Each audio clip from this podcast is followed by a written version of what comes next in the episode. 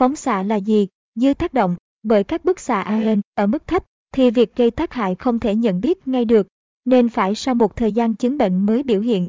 Tuy nhiên nếu chiếu lên cơ thể một liều lượng phóng xạ quá lớn so với giới hạn tối đa cho phép, thì chỉ sau 7 đến 10 ngày, bệnh trạng đã xuất hiện rõ. Nguy hiểm nhất đối với những người thường xuyên tiếp xúc với các bức xạ AN là dẫn đến ung thư. Ảnh hưởng của hiện tượng phóng xạ cũng phụ thuộc vào loại và năng lượng của các hạt sinh ra trong quá trình phân rã hạt nhân.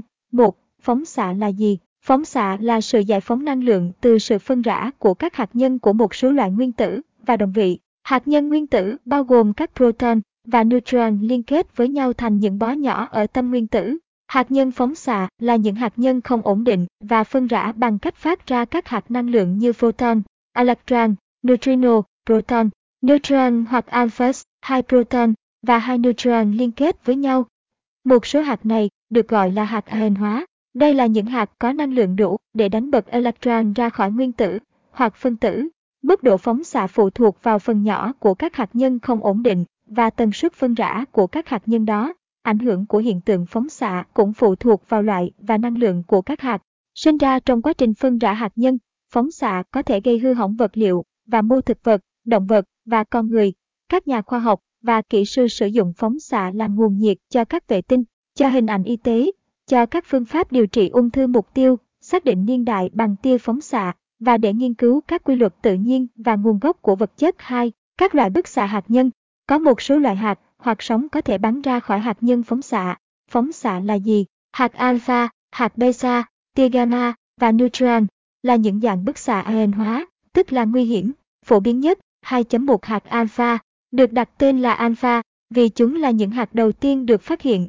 Những hạt này được tạo thành từ hai proton và hai neutron, hạt nhân Halley. Thông thường, các nguyên tử lớn phân rã bằng cách phát ra một hạt alpha năng lượng. Những hạt này tương đối lớn và mang điện tích dương, do đó nó không xuyên qua vật chất rất tốt. Một mảnh giấy mỏng có thể ngăn chặn hầu hết mọi hạt alpha. Tuy nhiên, các hạt gây ra thiệt hại nghiêm trọng cho các vật liệu mà chúng dừng lại bằng cách dịch chuyển các nguyên tử. Khi chúng chậm lại, giấy trong điều kiện chiếu xạ alpha kéo dài sẽ bị phân hủy. 2.2 hạt beta Hạt beta là các electron có năng lượng được phát ra từ hạt nhân. Chúng được sinh ra khi một neutron phân rã thành một proton. Vì neutron là các hạt trung hòa và proton là dương, sự bảo toàn điện tích yêu cầu một electron mang điện tích âm được phát ra. Một số đồng vị phân rã bằng cách chuyển đổi một proton thành một neutron, do đó phát ra một positron, phản điện tử. Các hạt này có thể xuyên qua vật chất nhiều hơn các hạt alpha và cần một tấm nhôm nhỏ để ngăn hầu hết các hạt beta 2.3 tia gamma. Tia gamma là các photon được phát ra từ hạt nhân. Thường thì một nguyên tử ở trạng thái kích thích sẽ khử kích thích bằng cách phát ra tia gamma. Tia gamma tương tự như sóng ánh sáng và tia X, ngoại trừ chúng thường có tần số cao hơn nhiều và do đó có nhiều năng lượng hơn. Bức xạ này không có điện tích và có thể xuyên qua hầu hết các vật chất một cách dễ dàng. Cần phải có gạch chì để che chắn. 3. Các nguồn bức xạ phổ biến 3.1 bức xạ nhân tạo, máy do khói, phóng xạ là gì? Máy do khói sử dụng đồng vị americium 241, đồng vị này phát ra các hạt alpha với năng lượng lên tới 5,4 MeV. Các hạt alpha năng lượng được sử dụng để ion hóa không khí. Một khi không khí bị ion hóa, một dòng điện nhỏ chạy qua nó. Khi khói xâm nhập vào buồng, dòng điện sẽ tăng điện trở và một mạch phát ra âm thanh báo động. Nhà máy điện đốt than, than là một loại nhiên liệu không tinh khiết và nó thường chứa 1,3 ppm uranium và 3,4 ppm thorium, chưa kể arsen, thủy ngân và lưu huỳnh. Khi than cháy, các đồng vị này được thải vào khí quyển, nơi chúng xâm nhập vào hệ sinh thái của chúng ta. Điều này dẫn đến một thực tế đáng kinh ngạc là liều lượng hiệu dụng dân số tương đương từ các nhà máy than gấp 100 lần so với liều lượng từ các nhà máy hạt nhân. Vụ nổ vũ khí hạt nhân Hàng trăm vụ thử vũ khí hạt nhân trong khí quyển xảy ra trước khi chúng bị cấm bởi Hiệp ước cấm thử nghiệm năm 1963 đã để lại các đồng vị phóng xạ tồn tại lâu dài trong khí quyển. Một số trong số này vẫn còn trong bầu khí quyển và chiếm một số liều lượng hàng ngày của chúng ta. Ngày 3 tháng 2 bức xạ tự nhiên, khí radon loại khí tự nhiên này có nguồn gốc từ đất và được tìm thấy trên khắp thế giới. Nó phát ra các hạt alpha và do đó có thể làm hỏng DNA và dẫn đến ung thư nếu hít phải. ATA khuyên bạn nên kiểm tra nhà của mình để tìm khí radon các tia vũ trụ, tia vũ trụ là các hạt năng lượng có nguồn gốc bên ngoài trái đất. trong mặt trời, các ngôi sao xa xôi, các thiên hà và siêu tân tinh, hầu hết trong số này là proton. Bầu khí quyển che chắn chúng ta khỏi hầu hết các tia vũ trụ, nhưng trong quá trình di chuyển bằng đường hàng không, một tia sẽ tích lũy liều lượng cao hơn nhiều. Không tin à? Hãy xem trang bức xạ trên chuyến bay của chúng tôi, tiếp xúc với mức độ bức xạ rất cao, chẳng hạn như ở gần một vụ nổ nguyên tử, có thể gây ra các ảnh hưởng sức khỏe cấp tính như bỏng da và hội chứng bức xạ cấp tính, bệnh bức xạ. 4. Ảnh hưởng sức khỏe bức xạ. Bức xạ ion hóa có đủ năng lượng để tác động đến các nguyên tử trong tế bào sống và do đó làm hỏng vật liệu di truyền, DNA của chúng. May mắn thay, các tế bào trong cơ thể chúng ta cực kỳ hiệu quả trong việc sửa chữa tổn thương này. Tuy nhiên, nếu tổn thương không được sửa chữa một cách chính xác, một tế bào có thể chết hoặc cuối cùng trở thành ung thư, tiếp xúc với mức độ bức xạ rất cao, chẳng hạn như ở gần một vụ nổ nguyên tử, có thể gây ra các ảnh hưởng sức khỏe cấp tính như bỏng da và hội chứng bức xạ cấp tính, bệnh bức xạ.